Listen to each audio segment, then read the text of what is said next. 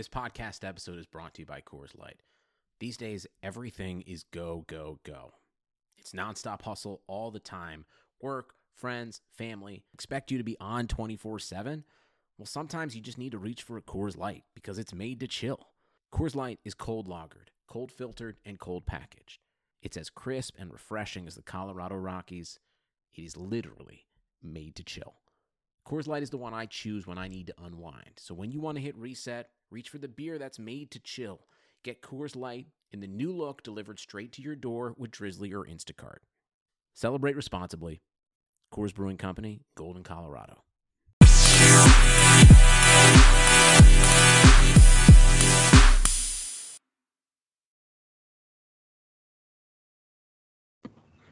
It's episode 70 of the Equalizer podcast. Dan Lauletta with Chelsey Bush after a three game weekend in the NWSL, which also followed a couple of midweek games. Let's get you updated on the scores, at least from the weekend action. We had North Carolina rallying to defeat Utah for the first time, two to one. Kristen Hamilton, a goal and an assist on the game winner. Chicago took care of Seattle, four nothing.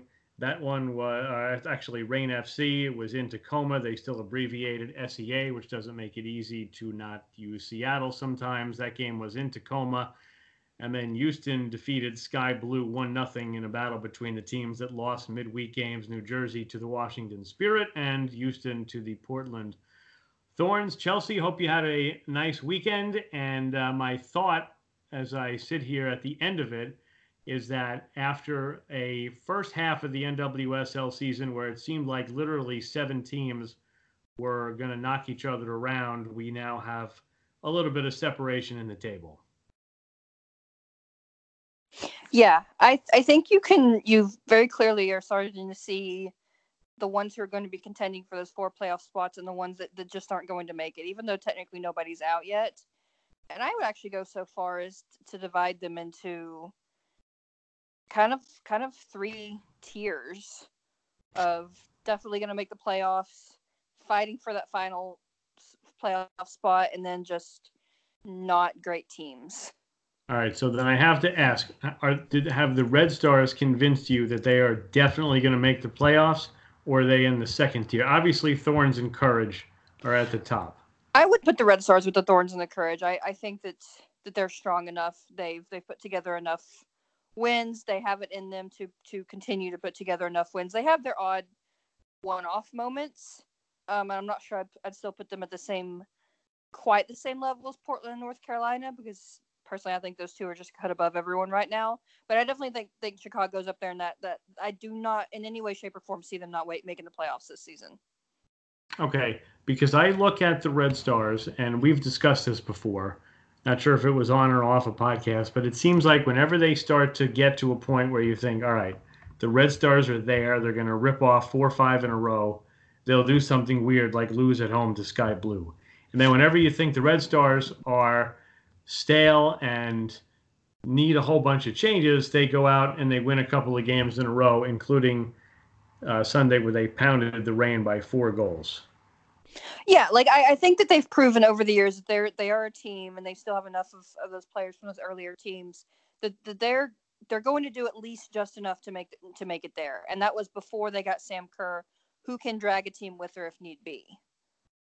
So, uh, yeah, I think they're going to have some of those weird games, but they have a great talent for getting draws, first of all, and um, though not as much this season as in previous seasons. But remember last season, that was their draws were the difference in them making the playoffs. Yep, absolutely. Because they, they, they, struggled early and they just kept getting draw, draw, draw instead of loss, loss, loss.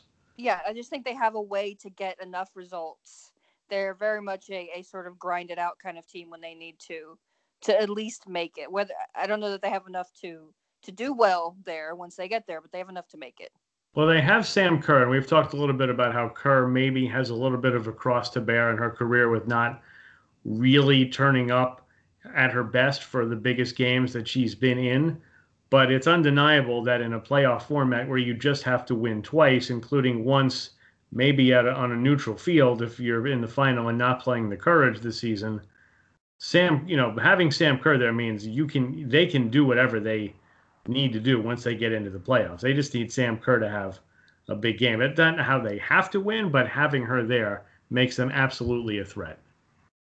Well, I kind of see it as is I don't know, maybe the opposite way. Like I think she could be the difference maker between this team making the playoffs and not.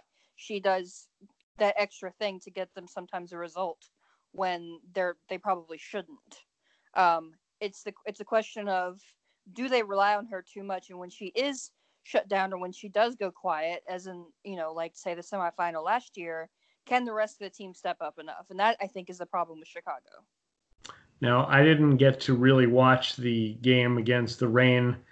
Um, I know you watched it, and we'll get to the Reign in a moment. But how satisfying or how satisfied are you with the fact that they were dominating that game with Kerr not on the scoreboard? Yes, she got on the scoreboard late to make it four nothing. I know she had an assist, but remember when she left, they had three straight games.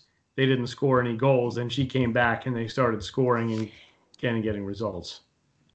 Yeah, I, I, think she had a good game overall, but I think I think Morgan Brian had a particularly good game. I think her movement, her runs were very, very good. Her her late runs out of the midfield um, might might be my player of the match actually.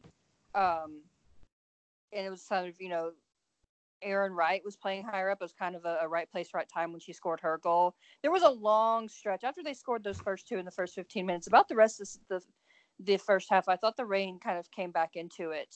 Um, but for the second half, they just they smothered everything, and they were they were good in their possession. Um, I, I, think the whole team was playing well. I think there are gaps in their defense, but as as offensively, I think not only was Kerr doing enough to to draw attention and to playing off other players, but I, I really particularly like the way their midfield was pushing high. You had Julie Ertz getting and scoring positions. You, like I said earlier, Morgan Brian, but Vanessa DiBernardo got a goal. I think their midfield was probably the best part of that team today.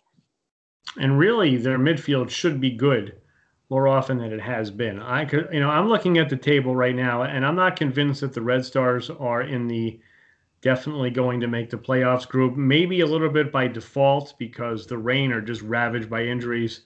The Dash and Royals are kind of falling off. But I, I don't think the Courage have played nearly their best so far this season, and yet they're still in second place. I don't think the Red Stars. I wouldn't. I don't know if I would say they haven't played their best because I'm not as confident in what their best is as I am with the Courage, who had that great season last year and basically returned the same team. But the Red Stars have to have a much higher ceiling than what we've seen so far this season. I can't think of one game where the Red Stars have done what I would call clicking on all cylinders. Yeah, I don't know if the Red Stars ever completely dominate a game from start to finish. Even, you know, like this game, 4 0, they were very clinical in putting away their chances. But like I said, there was a long stretch where I thought for sure the Reign were going to get back into it. And I think there was one moment, it was late in the first half when Allie Long just had a, a golden opportunity and skied it. And I think that could have changed the entire game. It would have just shifted the momentum, the, the timing of, of the opportunity and everything. Um, so yeah, I, I, would agree that they they maybe not all fired on all cylinders, and I, I have some questions about their defense. But when you look at a not you know a, a, league where nearly half of the teams make the playoffs, four four teams out of nine. I just I cannot see the Red Stars not being part of that. Like like I said, I'm not sure that what they're going to do when they get there, but I cannot see them being falling out of the top four. Now, how about the Reign? Is it ju- obviously the injuries are, are plentiful, but I mean, you know, the first game without Fishlock, they went into Portland and won, and that was still during the World Cup, so that wasn't the real thorns necessarily but it hasn't been good since then. Vlatko did a in like a day and a half changed around his entire roster, but I, I mean I don't see them overcoming the loss of Fishlock. Casey Murphy's been good, but she's still young. They don't have any depth at goalkeeper. Um, I mean, I think they'll play better because I think Vlatko Andonovski teams improve over the course of the season. But it's almost like they've had to reboot mid-season after such a nice, you know, very slow very early and then a nice run to get to the top of the standings. But I mean, I, that Fishlock loss is just a devastating absence now. Yeah, Fishlock is huge. I, I kind of put them in the group of in competition for that fourth spot, but just more by default of they're not really bad. Whereas I think there's a couple of teams on there that are just pretty bad. Um, and and two, it depends. Can they get Megan Rapinoe back? I'm not convinced we see her play for the Reign at all this season. Yeah, you have to you have to be wondering about that, and until you forget she didn't play for them before the World Cup either. Yeah, exactly. So I, I think that could be a difference maker.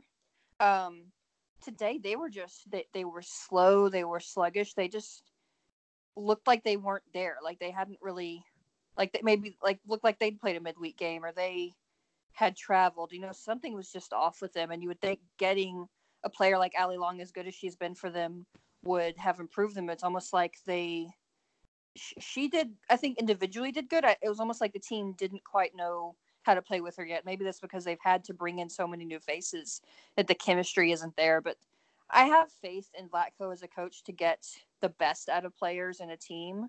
Um, I'm just, I just, I see their injuries as, as really being too much for them, and I, I think they're just gonna float around that sort of five, six, seven mid-table kind of range. They also had an attendance of 7479. That is a franchise record. They sold the place out, Cheney Stadium. That combined with playing slow and looking tired is a red flag to me because they shouldn't have been tired because they didn't have a midweek match. And you've got to come out better than that in that sort of atmosphere. Like certain things should get you fired up. And if, you know, if you're coming out slow, in front of a record crowd for your first home game since the World Cup, that, that's that's a big red flag to me. Yeah, and I'm not sh- sure what the answer is either. Like I don't know what the reasoning behind them going slow was, and it's not like they're typically a team that starts slow. They just looked they just looked off. I don't know if it was just a one off game, but yeah, you're right. That should have gotten them fired up.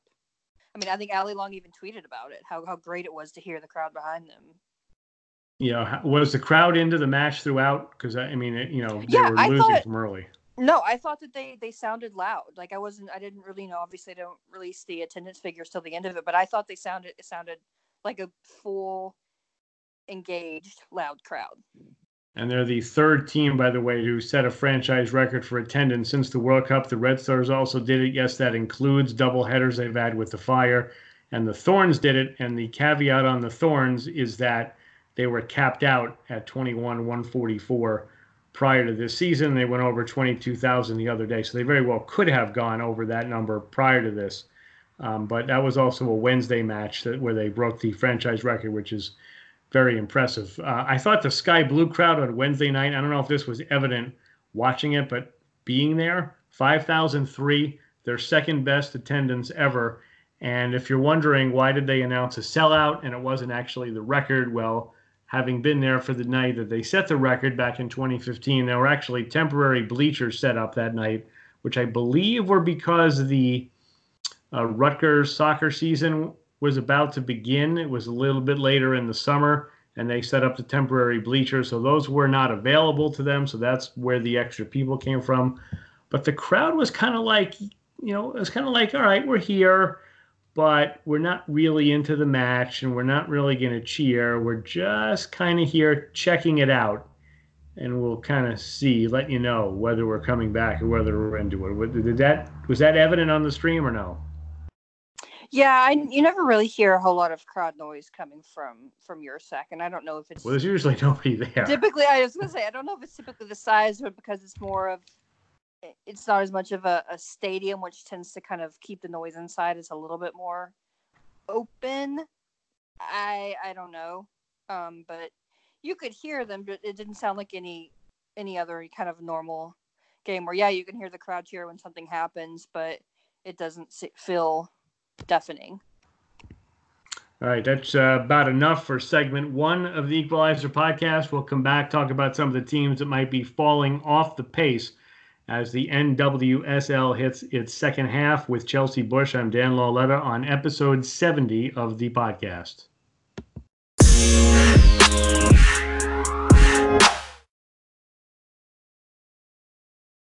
Episode 70, segment two, Equalizer podcast. Chelsey and Dan with a reminder to please rate and review the Equalizer podcast at your earliest convenience. The better ratings and better reviews that we get from you, the more great content we can send your way. So please rate and review the Equalizer podcast today. Chelsey, before we go to the teams that may or may not be falling off the pace, please rate and review the North Carolina Courage because I was wholly unimpressed with them against the Royals, yet they still did enough to win the game. They're still only a point out of first place.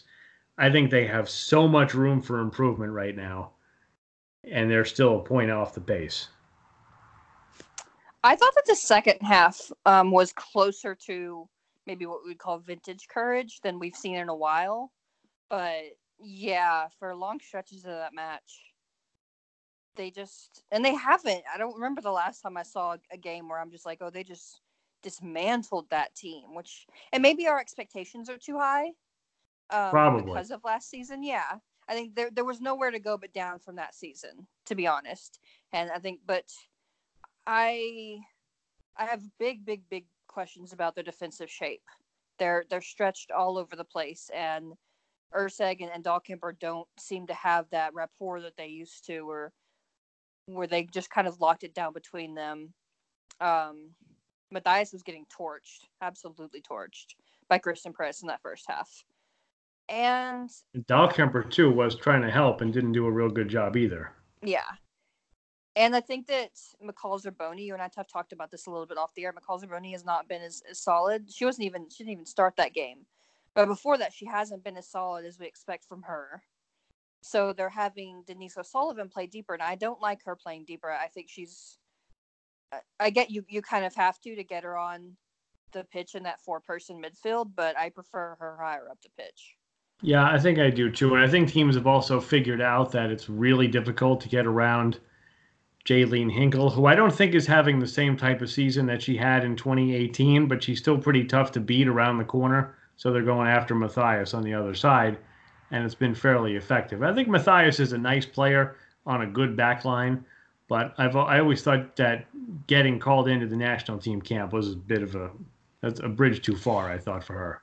Well, she, that was never going to happen if she wasn't playing on the courage. You know, I think they made her look a little bit better than she was. But I, I agree on Hinkle, and I think you just Erceg, Hinkle, Dahlkemper, Zerboni. I think there's a number of players you can say that were just absolutely outstanding last season that have just kind of come back to earth. And, and it's kind of settling across the entire team. Now, on the flip side, I think that they've actually gotten a little bit better in their finishing. They're, they're not quite as outrageously inefficient as they used to be.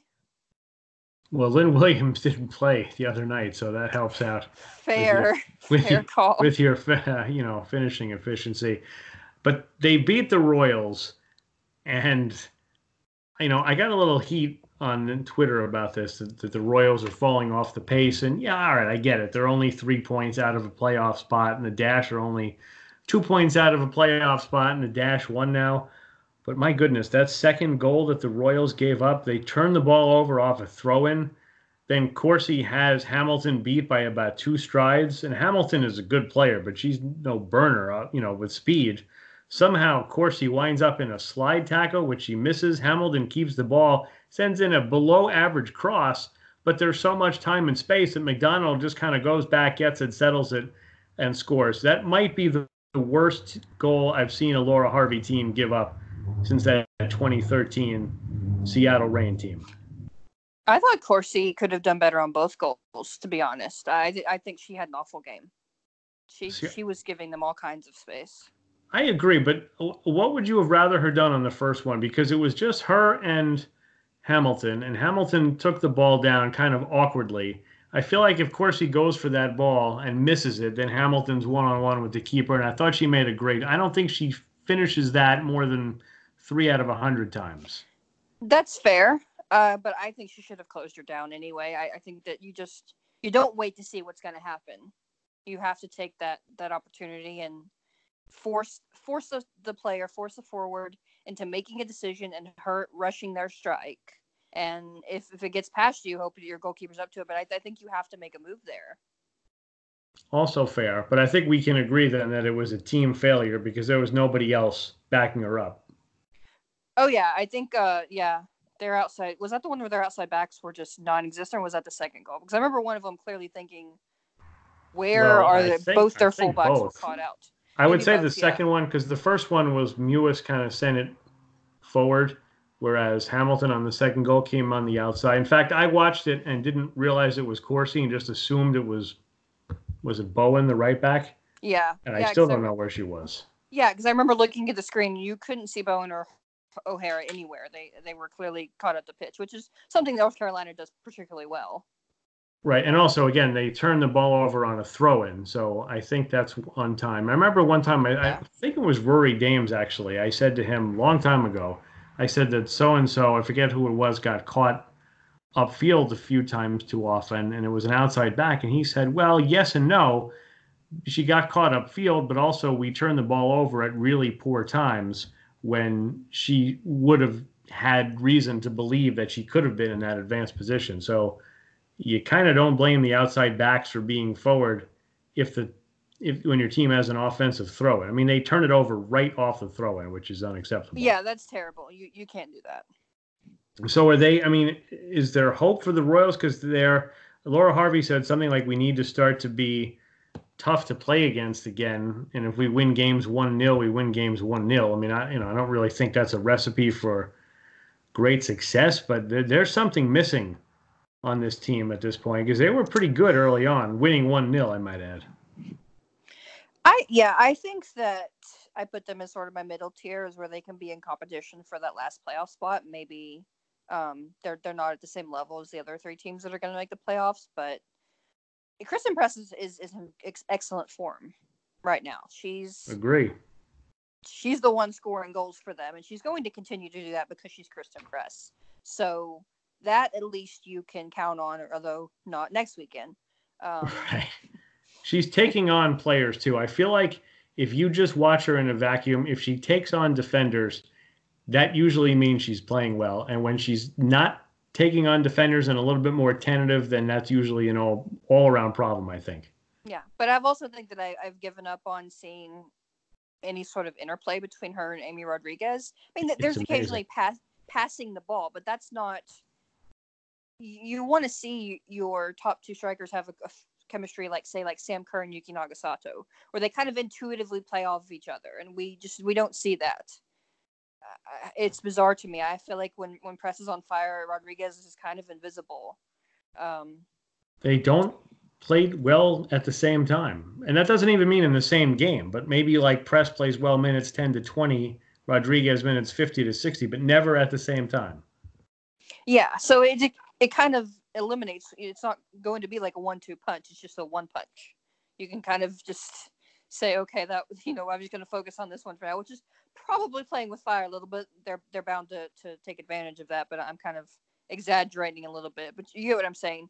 But also, I I just I don't think Utah's midfield is good enough. I think if you have Vero on the pitch, she's going to be creative, and she does work very well with Christen Press. They they have a good chemistry but I don't think that Jonsdottir's doing very well, and I don't think that Scott's doing enough to stop transition play. Yeah, Um, Scott's not the player she was in Kansas City. Yeah, and I think First daughter time in Kansas brings brings a lot of energy to the pitch, but she just the, the end product isn't there.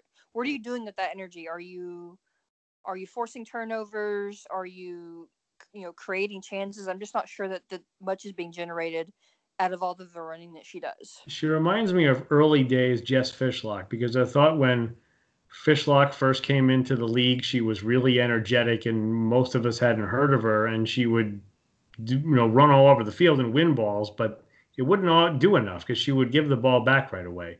And I feel like Jonsdottir's kind of the same thing. She'll go into any tackle aggressively, but does her play actually create positive results for her team? Yeah, and I, I think that with those two players in your three person midfield, that they're just that's causing problems on both ends of the field for them.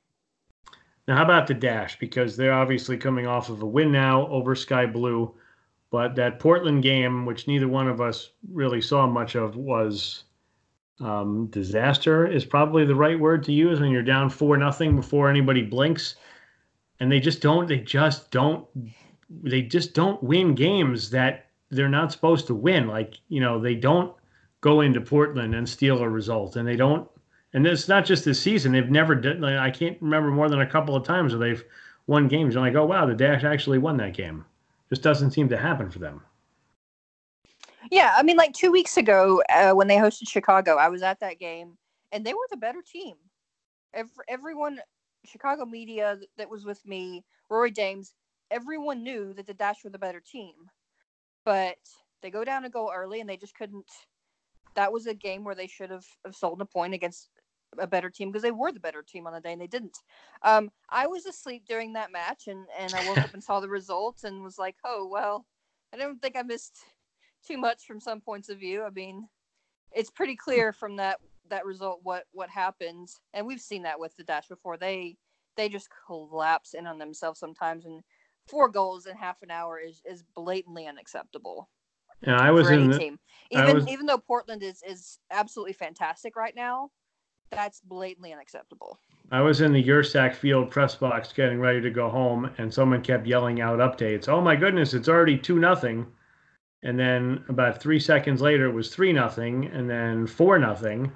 And so I decided not to come home and, and watch that game in the middle of the night, as it was five nothing yeah. when I got there. I did see Washington defeat Sky Blue. Now Washington is six four and three. They are three, four, and three. If you take out the fact that they have they swept the season series three matches against Sky Blue, which is not quite as easy maybe as it was a season ago. I am really curious where this team goes from here. I thought Rose Lavelle was sensational in that match, but I also thought the match was played at a really slow pace, like maybe the slowest paced NWSL match I've seen all season and I don't think that I don't think that flies against better opposition. Uh, Washington Spirit are in fourth place right now. I don't see them. I, I see them kind of making mid-table. Maybe they'll float in and out of that fourth place spot, but if they they keep that fourth place spot, somebody, Reign, Utah, somebody's got to screw up somewhere. Um, and I think they're kind of they started out so strong out of the gate. and I think we're seeing them kind of come back down to earth, and that was kind of bound to happen with having so many rookies on that team. I, I completely agree. I think Rose Lavelle was fantastic. I think Mallory Pugh played really well and was was making a lot of, of good movement, good off the ball movement inside the box and on the ball as well. Um, but you look at, I just look at some of their players that stood out earlier. You know, Sam Staab, Jordan DiBiasi, um, and recently I think they've just kind of quieted down, and I think we're seeing that sort of mid-season struggle that rookies tend to have when it comes to playing week in and week week out because they're, they're just not used to it. They also had um, a new coach, tons of new personnel, and now all of a sudden everybody's got the blueprint. Everybody has tape on DiBiasi and Staab, and everybody has tape on what Richie Burke wants to do as a head coach. So not that easy. Also, Lavelle was limping around with a bit of an ankle issue, and she said, "quote unquote," "I'll be good," which is exactly what she said in the mix zone after the England match of the World Cup, and she went on and scored against France. Uh, sorry, against the Netherlands in the final. So we'll see what happens. But the national team playing this weekend, Spirit then didn't play on the weekend. But if they, I mean, somebody's got to move up though, right? Because we just basically said the Reign, the Dash, and the Royals are all struggling. I think the Pride and Sky Blue are too far out of it. So it's there for the Spirit if they can get the results. I'm not sure they can, but I'm interested to see. Yeah, I I would think the Reign, the Royals, and the Spirit could probably rotate and kind of maybe argue over that fourth spot. I, I don't really see Houston's still in it right now, but I don't see them quite just doing enough. They also have played uh, more games than any other any other team, including two more than the Royals, the Reign, and the Spirit. So, I think for the Spirit, it'll come down to can their midfield dominate other midfields. And I think they'll get there. But if you've got Sullivan underneath Lavelle and DiBiasi, that's pretty good. I love Hatch as a target player. And if you can get Pugh in some space, talent is there. As if their midfield can start dominating, maybe they've got a shot. And Bledsoe's been tremendous. Yeah, I think maybe it's just a season too early for them. I think they, they all need to kind of mature and, and get to know each other more. And unfortunately, we're going to have a same a similar situation next year when so many players are coming in and out that I, I think that negatively affects them. Um, but yeah, that they've put from what they were the last two seasons, it's this turnaround's kind of incredible. Yeah, I mean the last two seasons, they looked like their midfield wasn't even there, and now their midfield can legitimately lay claim to maybe being, uh, you know, a middle of the league midfield. All right, uh, long segment here. Segment two, we'll come back a little bit more NWSL talk, maybe a bit about the U.S. national team heading to the Rose Bowl, and some of your questions. This is episode 70, segment two of the Equalizer podcast.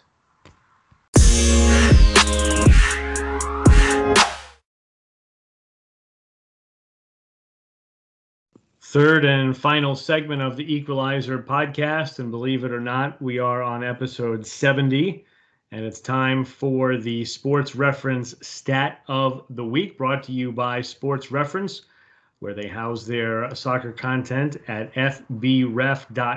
And the fourth goal for the Red Stars was scored by none other than Sam Kerr, and that opened up a new club, the 70 Goal Club in the NWSL. She's on the fast track, if she stays, to being the first player to reach the elusive century mark. And when you consider all the regular season games she has been eligible for, this is only game 148 that she has been eligible for, has missed a bunch over that time, scoring goals at better than one every two games, 70 goals for Sam Kerr, some for the Flash, some for the Sky Blue team, and now some for the Chicago Red Stars, and uh, could be on her way to Golden Boot number three in a row, as well as two in a row in the Australian League. So, brand new NWSL club, the 70 Goal Club, one member, that is Sam Kerr, and that is the Sports Reference Stat of the Week brought to you by Sports Reference with new and improved women's soccer statistics every day at fbref.com. That's fbref.com. And Chelsey, I had a conversation with some folks earlier in the week about uh, who who was the best player in the World Cup and who has been the best player in the world over the last six or eight months. And we were kind of saying, you know, you forget how good Sam Kerr is because she's not scoring the 17 goals that she did a few years ago for Sky Blue and, and you know and scoring four goals in the second half. It's almost like her expectations have risen to an unrealistic point and you forget all about her. I think that's fair. I think that that kind of goes back to what we said about North Carolina earlier. Is someone plays so well, your expectations just get higher and higher. Um, yeah, I in I'm not sure there's a better striker in NWSL right now.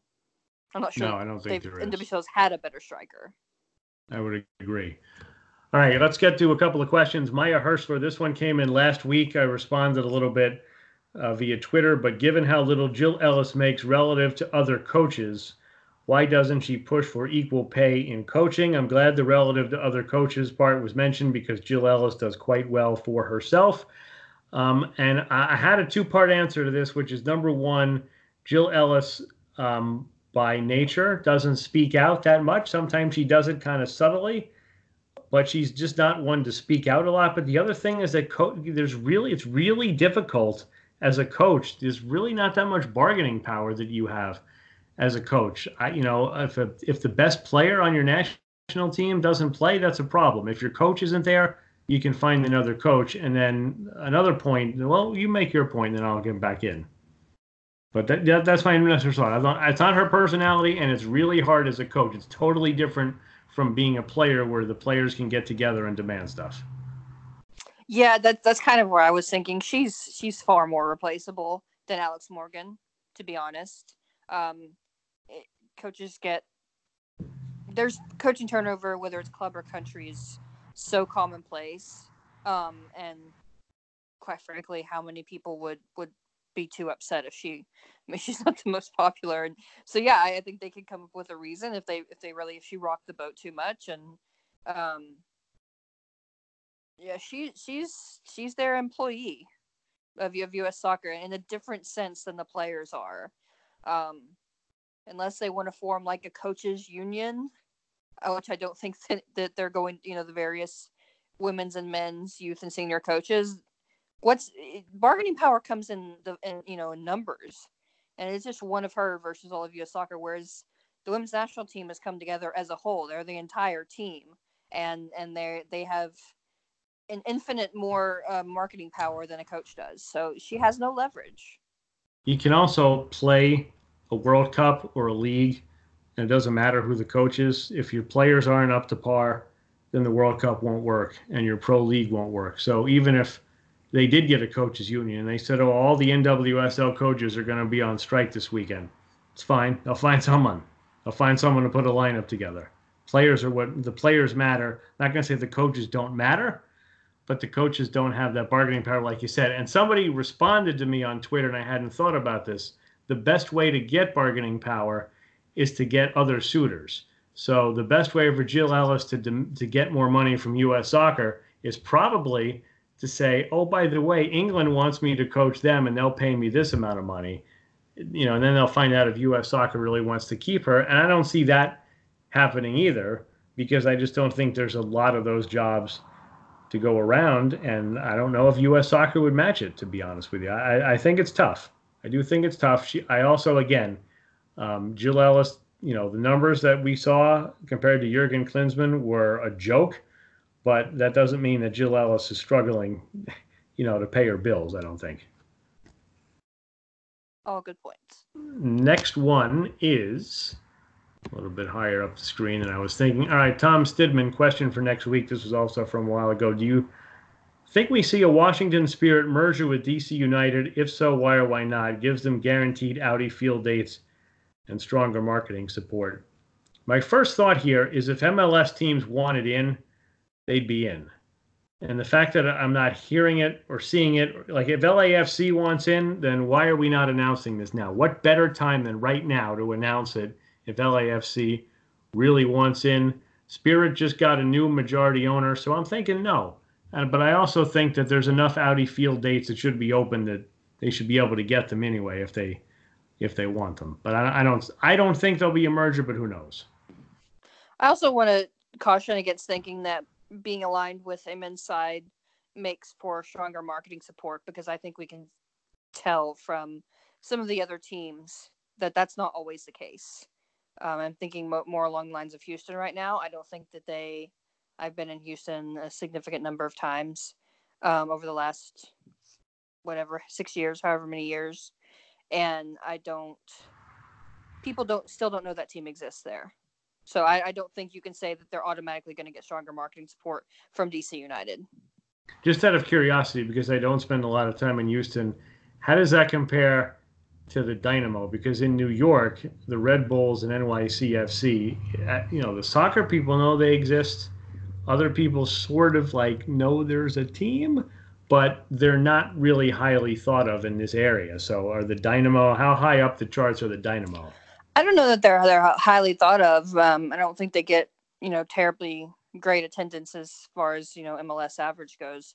But if I tell people I'm going to Houston, if I tell people that I know in Houston I am coming down for a game, and they they don't know me really really well, like say like people I, I encounter through my my job, uh, they'll say, "Why are you going?" I'm going to a soccer game. Well, you're going to go see the Dynamo. No, I'm going to go see the Dash. Do they have a women's team? I've, yeah. I've had that conversation with hotel staff, people. I mean, just people at restaurants, people you encounter. It's just. And how often they, is that? How often is that response like the deflating voice, like, "Oh, there's a women's team." More often than I'd like. Absolutely, like, "Oh, you so, cover soccer? Great. Who do you cover?" Well, there's a women's team. Uh, not, I mean, that doesn't. I want to say that that's not always the case, but it's no, enough that I've noticed. And less so, but it's there a lot. All right, Woso Joe, what do you think is missing from the Royals? Coaching, talent cap, just falling short. And then the parentheses is literally as Erceg and Mewis towered over the Royals' attack all, all game. Uh, and certainly a good point. Erceg and Mewis are, a, I don't know that there's ever been a taller combination of uh, midfielder and central defender. Um, I, I, don't know. I mean, I, I, I think it's been well documented that the Press Rodriguez thing – um, doesn't make for dynamic soccer as we feel like it should. I'm not sure Rodriguez is uh, nearly back to where she was before the pregnancy and the ACL, although I think she still works very hard.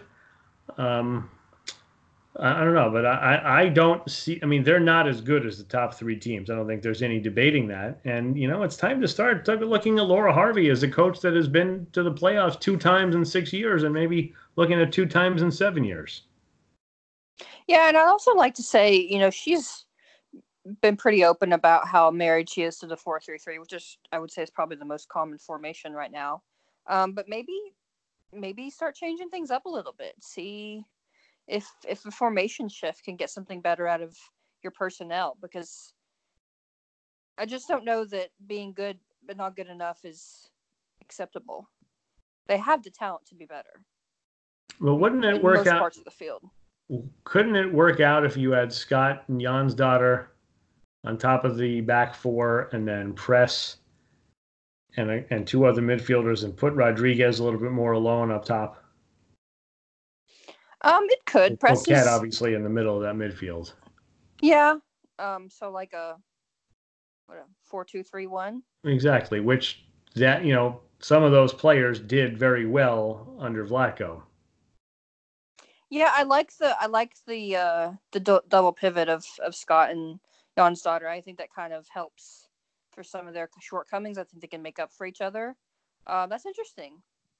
Who would you put as the because they kind of use different players. Sometimes Katie Stengel's out there. Sometimes Lo LaBonta is out there. Who would you put alongside those three on the out wide opposite of Press?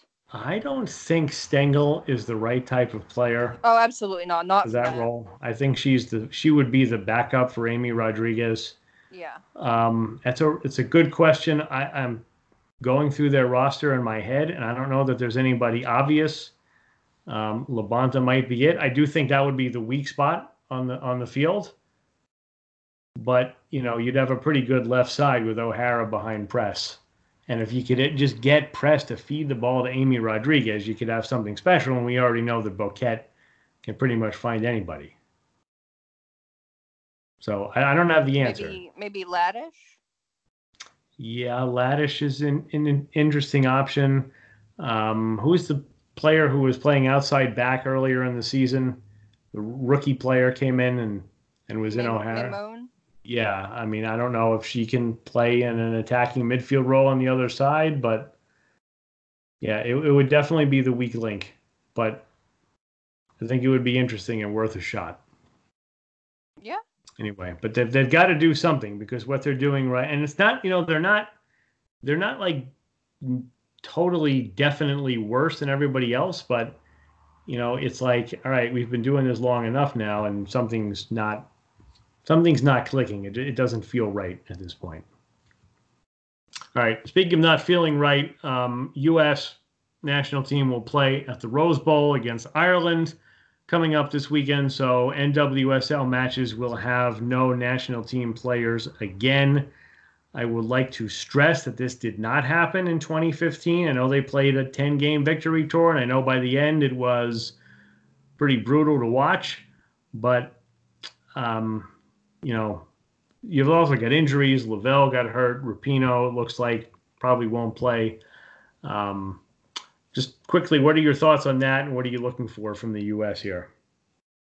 I will never support them missing NWSL for for international friendlies. I, I can't get behind, especially now you're not gearing up for a tournament. You've got plenty of international windows coming up. I don't see why they need to to you know pull from pull them from the league and then God help them if Lavelle gets injured. Um, uh, other than that, they're playing Ireland. I don't. I don't think they're going to steamroll them like say Thailand. I think it's going to be a comfortable win. I think it'll be. They're just going to be out there. You, you remember the, the last week tour? They're just going to be out there having fun and celebrating that, and they do deserve that. They do deserve to be celebrated. That that I can get down with. Yeah, and they're going to have the regular players in for this one, and then the September October dates will be the 23 World Cup players. If there are injuries, I don't know at what point that Jill Ellis can bring in somebody else, but if you're looking for the experimental stuff after the World Cup, that won't come until November, and it is the quote unquote victory tour. So you are celebrating the players who just won the World Cup, which I, like you said, I'm totally fine with. Um, I, yeah, the, I mean, you know, we're blue in the face already, I think with the league being interfered with by these friendlies. I don't get it. You know, you've got Megan Rapinoe is on Rachel Maddow at, you know, and Rachel Maddow says, how can people get involved? Well, support the NWSL. Oh, but my team will be on uh, an ESPN game in Houston and I won't be there.